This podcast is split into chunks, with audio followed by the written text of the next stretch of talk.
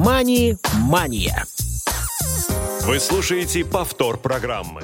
Добрый день, уважаемые радиослушатели. В эфире программа MoneyМания. Микрофон Василий Дрожин. Сегодня мы в прямом эфире.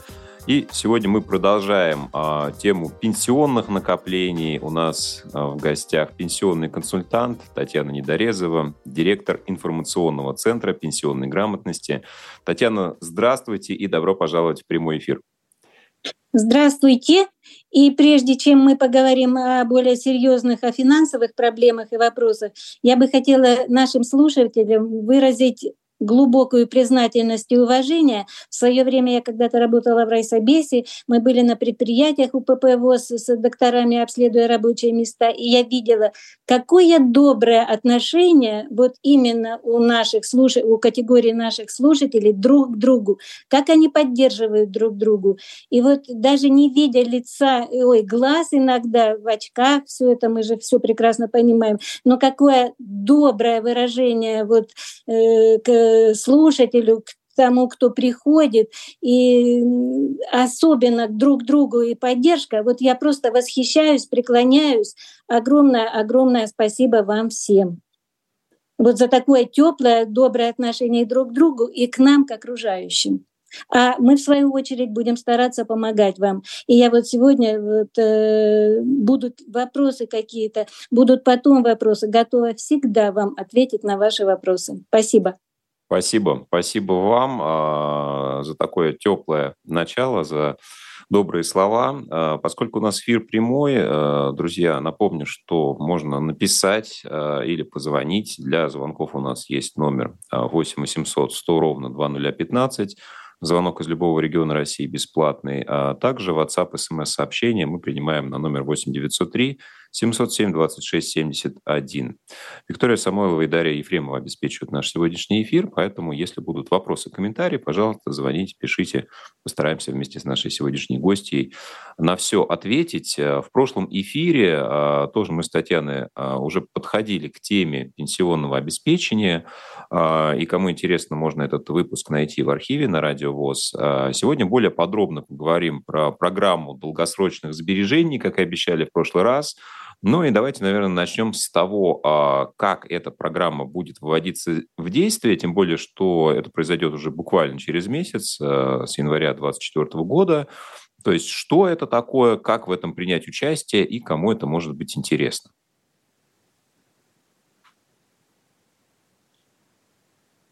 Что, на, можно начать? Конечно. Ну и так, программа долгосрочных сбережений является государственной программой.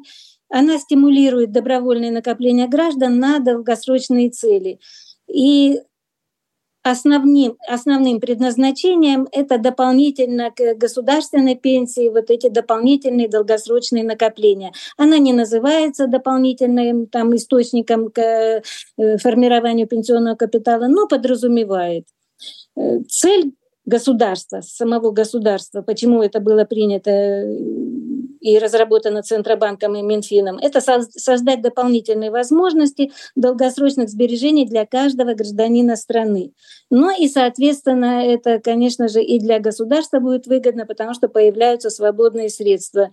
У нас заимствование на международной арене финансовых источников сейчас нет, поэтому ищет государство в своих собственных источниках, и поэтому идет на то, что если граждане будут, кто захочет, кто пожелает накапливать себе на долгосрочные какие-то нужды, то государство будет софинансировать эти средства. И получается, что если до тридцать шесть тысяч в год, то практически стопроцентная доходность у накопителей, у инвесторов будет. Значит, а вот государство... здесь вот, давай, давайте да. мы сразу тоже поясним а, по поводу как раз принципов софинансирования, ведь э, там есть определенные лимиты, да, вот вы уже упомянули, что тридцать шесть тысяч э, – это максимальная форма софинансирования от государства, да, если вы каждый месяц, условно говоря, пополняете э, ну вот эту программу, да, счет этой программы на три тысячи рублей, таким образом, э, доводя сумму ежегодных э, внесений до тридцати шести, у вас государство один рубль к одному рублю софинансирует. Но это только при условии, что у вас есть определенный доход не выше восемьдесят тысяч за год. Да? То есть если вы а, имеете источники дохода, я так понимаю, что у нас к ним относится не только зарплата, но и текущая пенсия, да, если мы говорим про человека с инвалидностью, который уже ее получает по другому основанию, а, да, не, не по возрасту, а как раз по основанию инвалидности. То есть если у вас суммарный доход превышает восемьдесят тысяч, то а, здесь уже принципы софинансирования несколько скромнее. Прав ли я, Татьяна, скажите, пожалуйста. Да, действительно, вы правы. Если среднемесячный доход, опять же, не заработок, а среднемесячный доход, а это из налоговой инспекции будут поступать сведения, до восемьдесят тысяч рублей, то получается один рубль от государства на один рубль гражданина вложенный. Итого получается максимальная сумма за год тридцать шесть тысяч.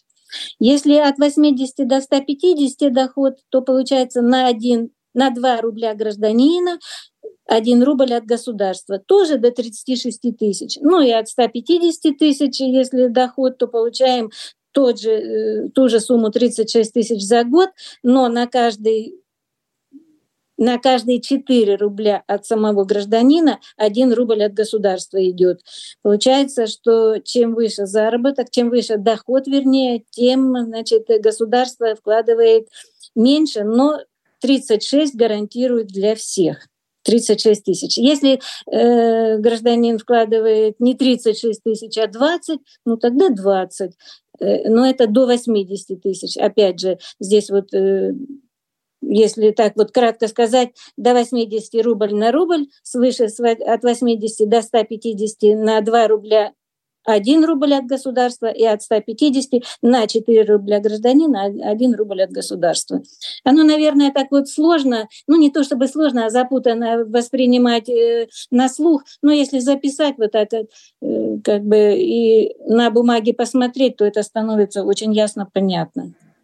Ну, просто запомнить можно, да, что если у вас доход меньше восемьдесят тысяч, то все, что вы внесете до тридцать шесть тысяч, да, вам государство софинансирует в таком же размере. То есть внесли двадцать пять, государство вам тоже двадцать пять внесло. И, насколько я понимаю, минимум вы за год должны эту программу пополнить на две тысячи, да, тогда Нет, софинансирование минимум, работает. Минимум, это получается, как была когда-то, ну, она и сейчас действует, программа софинансирования тысяча на тысячу до двенадцать тысяч. Если вложился в государственный пенсионный фонд, государство софинансирует двенадцать, но не менее двух тысяч. И эта программа, кстати сказать, она еще продолжает работать, и двадцать четвёртый год работает. Если вдруг кто-то из наших слушателей вот по этой программе участвует в софинансировании от государства, то оно так и есть. И практически те же условия, только вот там, здесь тридцать шесть тысяч, там двенадцать тысяч.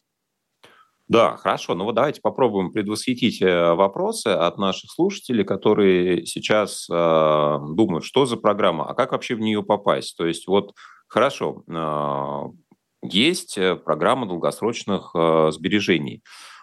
Есть какие-то негосударственные пенсионные фонды, то есть которые, я так понимаю, являются операторами этой программы. То есть абы куда мы эти деньги не будем нести. У нас есть право выбора, да, одной из тридцати семи организаций, которые входят в этот перечень негосударственных пенсионных фондов, да, которые как раз и будут заниматься реализацией этой программы долгосрочных сбережений.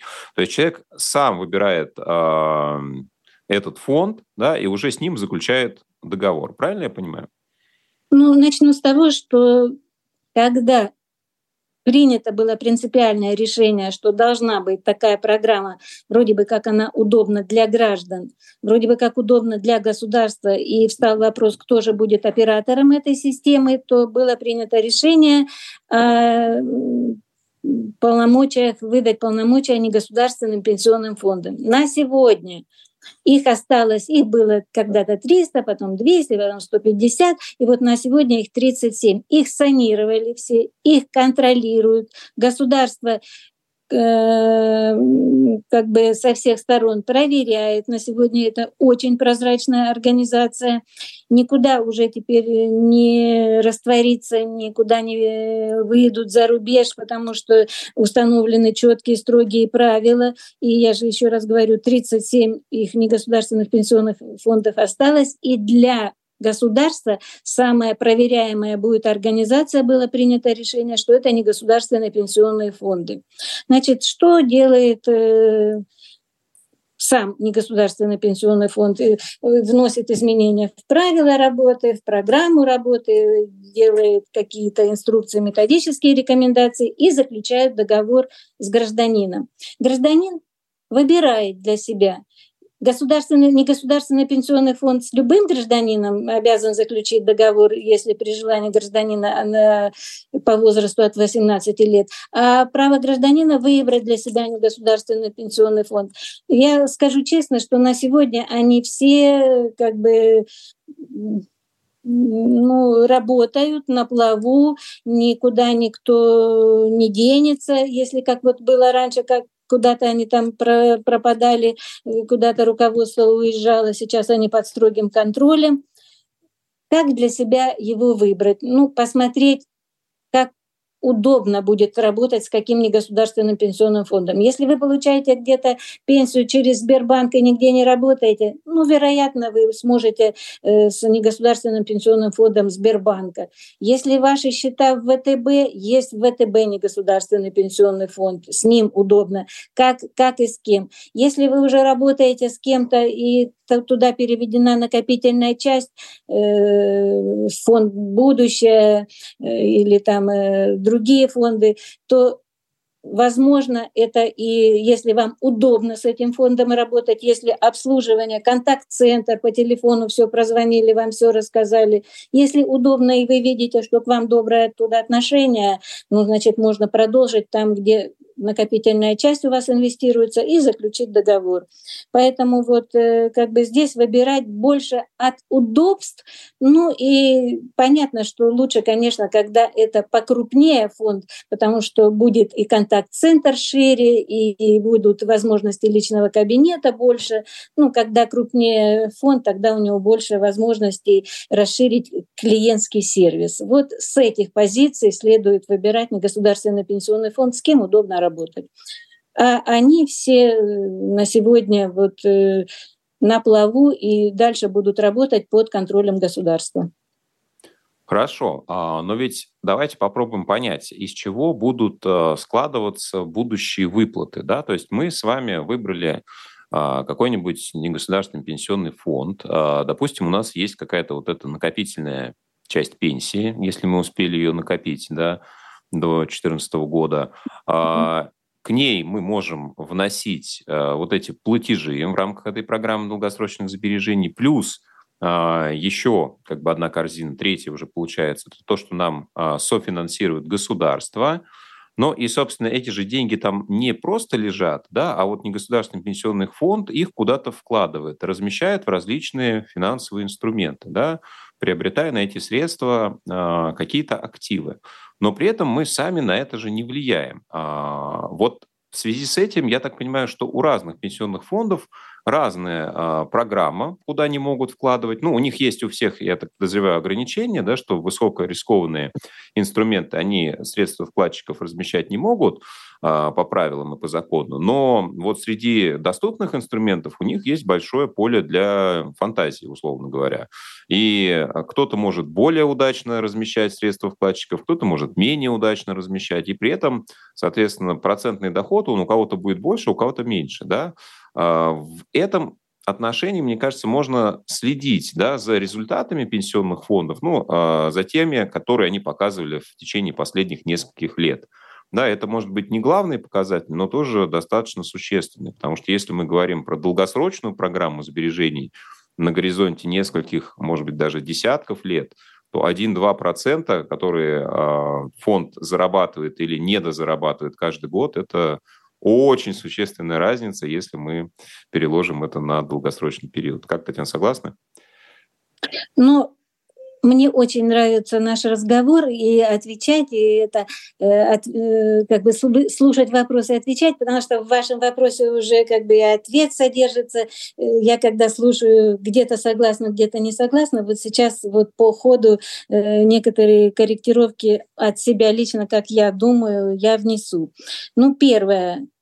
вот с конца, если один процент доходность, если разница, это, конечно, на большие суммы идет большая разница. А когда двести-триста тысяч, один процент это не такая большая разница, а в какой-то год один негосударственный пенсионный фонд выбивается, и у него получается пять процентов, у кого-то четыре процента. На следующий год у кого было четыре процента, они вернули свои какие-то государственные облигации или депозиты банка, где вкладывали, и у них повышается опять же на один процент. И здесь как бы каждый год следить и нервничать, и куда из-за одного, из-за полутора процентов, я думаю, не стоит. Оно на то и сделано.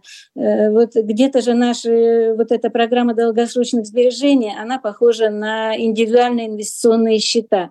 И если по индивидуальным инвестиционным счетам предполагается практически ежегодное участие самого гражданина, куда, как будут вложены средства, то здесь берет на себя ответственность негосударственный пенсионный фонд, чтобы приумножать эти средства. И на протяжении вот многих уже лет, практически с самого начала, большой разницы в доходности, нарастающей такой, накопленной доходности, у негосударственных пенсионных фондов нет. Почему? Потому что для них, для всех это только так вот кажется и на слуху, и где-то в прессе пишется, что э, они самостоятельные, негосударственные пенсионные фонды, куда хотят, туда и вкладывают. Нет, инвестиционная декларация существует, она предусмотрена обязательно, поэтому мы и говорим, что ваши средства будут надежно защищены под контролем государства, потому что инвестируется практически по инвестиционной декларации все одинаково, негосударственные пенсионные фонды. фонды. И вот именно доходность вот, не самый главный фактор при выборе негосударственного пенсионного фонда при заключении договора на ПДС. Вот кратко, если программа долгосрочных сбережений, то это ПДС, мы говорим в профессиональном сообществе. Поэтому, опять же, я возвращаюсь тоже то, о чем уже сказала. Это главное, и даже вот я понимаю, для наших, для нашей аудитории, это когда тебе по телефону все расскажут, все сообщат, добрые отношения, и когда где-то чуть больше на три предложения расскажет контакт-центр, как и что продвигается с программой долгосрочных сбережений. Вот это, наверное, самое важное. Ну и еще был, была часть вот нашего разговора, часть вопроса, с чего формируются сбережения по ПДС. Понятно, что это основное добровольные личные взносы и плюс государство, софинансирование от государства. Инвестиционный доход, то, что принесет негосударственный пенсионный фонд, сюда же идет, будет поступать суммы от государства, это возврат подоходного налога, то есть те суммы, которые вложены в программу долгосрочных сбережений, на них тринадцать процентов делается возврат подоходного, налоговый вычет, возврат подоходного налога, и сюда же вкладываются вот эти средства. И Ой, а вот можно здесь уточнить, это очень интересный механизм. Я тоже как раз прочитал про налоговые вычеты, и это роднит в каком-то смысле, наверное, вот программу долгосрочных сбережений и инвестиционные счета, как действующие, так и те, которые да. будут да. с Нового да. года включаться, да, в систему. Но, тем не менее, ведь в классическом варианте, да, налоговый вычет поступает гражданину, и он уже может его как вносить обратно на инвестиционный счет, так и распоряжаться каким-то другим образом. А здесь, вот исходя из того, что вы сказали правильно, я понимаю, что без участия вкладчика этот процесс происходит автоматически. Должен ли быть... Ну, во-первых, я так понимаю, что все равно это идет через налоговую систему, и ну, такой же налог должен быть уплачен. Да? То есть вы внесли, например, максимальные возможные четыреста тысяч, с которых можно вернуть пятьдесят две тысячи налога, но заплатили налога всего на пятнадцать тысяч. Да? Правильно я понимаю, что вернется пятнадцать тысяч, а не максимальные да, пятьдесят две? Да, не, не, не макс... да, да, верно, верно вы вот. сказали. И все-таки они вернутся вкладчику, и он уже может туда их довнести, или они автоматически вот попадут в эту программу? Просто если автоматически, Предпол... то неинтересный механизм, мне кажется. Предполагается автоматически, чтобы человек не был загружен администрированием своей программы, писать заявления, где-то какие-то декларации вносить, все это предполагается автоматически, но пока что подзаконных актов не принято, пока методических рекомендаций нет, будем ждать их, но предполагается, ожидаем, что это будет делаться автоматически. И плюс к тому, что я уже сказала, сами взносы, софинансирование от государства, инвестиционный доход плюс э, э, налоговый вычет вот в эту программу источниками финансирования будут. Но плюс еще мы, Василий, с вами говорили, вы говорили, что средства пенсионных накоплений по ОПС. Это вот часть, накопи, накопительная часть э, государ, государевой пенсии, государственной пенсии по обязательному пенсионному страхованию. Это вот шесть процентов как бы то, что откладывалось до две тысячи четырнадцатого года, можно будет дополнительно, оно не автоматом пойдет сюда, а кто пожелает свою накопительную часть сделать как бы источником формирования тоже здесь вот долгосрочных сбережений. То есть по заявлению перевести свою накопительную часть, средства накопительной части в программу долгосрочных сбережений. Человек может перевести, может не перевести. Это его право.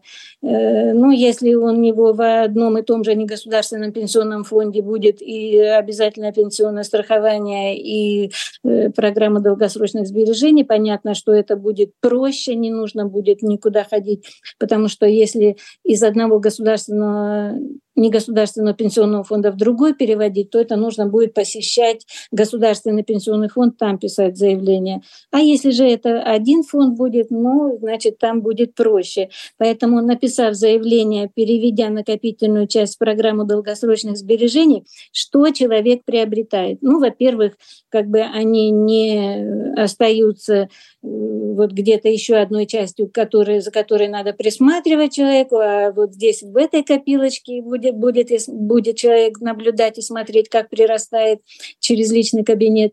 Ну и плюс к тому, что э, по ОПС выплаты, вот я сейчас не за программу долгосрочных сбережений, а по ОПС, которые вот сейчас до две тысячи четырнадцатого года пополнялись, а сейчас вот просто инвестируются в негосударственных пенсионных фондах или в управляющие компании государственного пенсионного фонда, их выплата предусмотрена женщинам пятьдесят пять, мужчинам шестьдесят лет пенсию, как, по старому пенсионному возрасту. Кстати сказать, и программа долгосрочных сбережений тоже, вот я чуть позднее коснусь, там, что тоже с пятидесяти пяти, возможно, и с шестидесяти лет.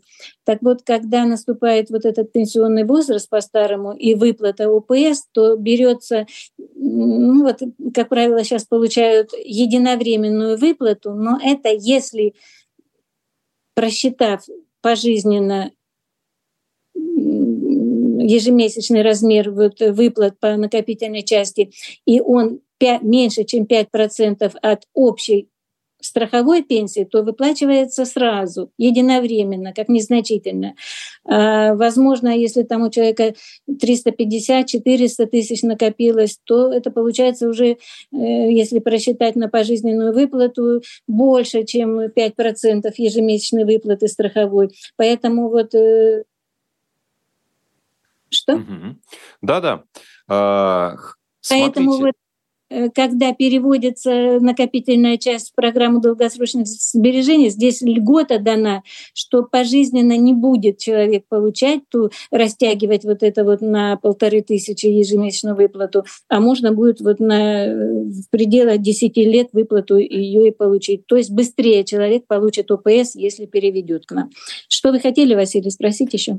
Вы знаете, у нас время постепенно и неумолимо близится к финалу, поэтому хотел, наверное, финализировать определенные моменты, о которых мы сегодня с вами проговорили, потому что действительно много, наверное, можно найти и плюсов, для кого-то минусов этой программы. Есть много вариантов консультирования. Вот я смотрю, даже у многих эн пэ эф есть различные информационные материалы, да, поэтому те, кто интересуется данным направлением и предполагают, вот стоит ли туда заходить или нет, вы можете э, проконсультироваться, в том числе, да, у коллег из э, негосударственных пенсионных фондов и э, сделать ну, свои какие-то выводы, принять взвешенные решения. Надеюсь, что мы э, своим сегодняшним эфиром, беседой тоже вам э, хоть немного в этом помогли. Напомню, что сегодня у нас в гостях была Татьяна Недорезова, пенсионный консультант, директор информационного центра пенсионной грамотности. Татьяна, от себя еще раз а большое спасибо а вам а мину, за участие. А минутку, а минутку перебрать могу? А, ну, давайте, давайте кратенько, я, буквально кратенько. Ага. Я быстро. Кому выгоден, ну, подумать, кому выгодна эта программа. У кого доход до восемьдесят тысяч, кому до пенсии три, пять, семь лет, потому что начало выплат будет не через пятнадцать лет, как предусмотрено программой, а вот по исполнении пятьдесят пять-шестьдесят лет, соответственно. Ну и у кого накопительная часть, она уже сформировалась свыше триста-триста пятьдесят тысяч. Вот однозначно выгодно. Остальным следует думать, анализировать, как оно будет. Это продукт тот, который человек выбирает сам для себя. Спасибо. Спасибо вам еще раз. Ну что ж, друзья, выбирайте, пробуйте, и будем рады вашим комментариям, откликам. Программа MoneyМания, Василий Дрожин. Всем спасибо, услышимся. MoneyМания.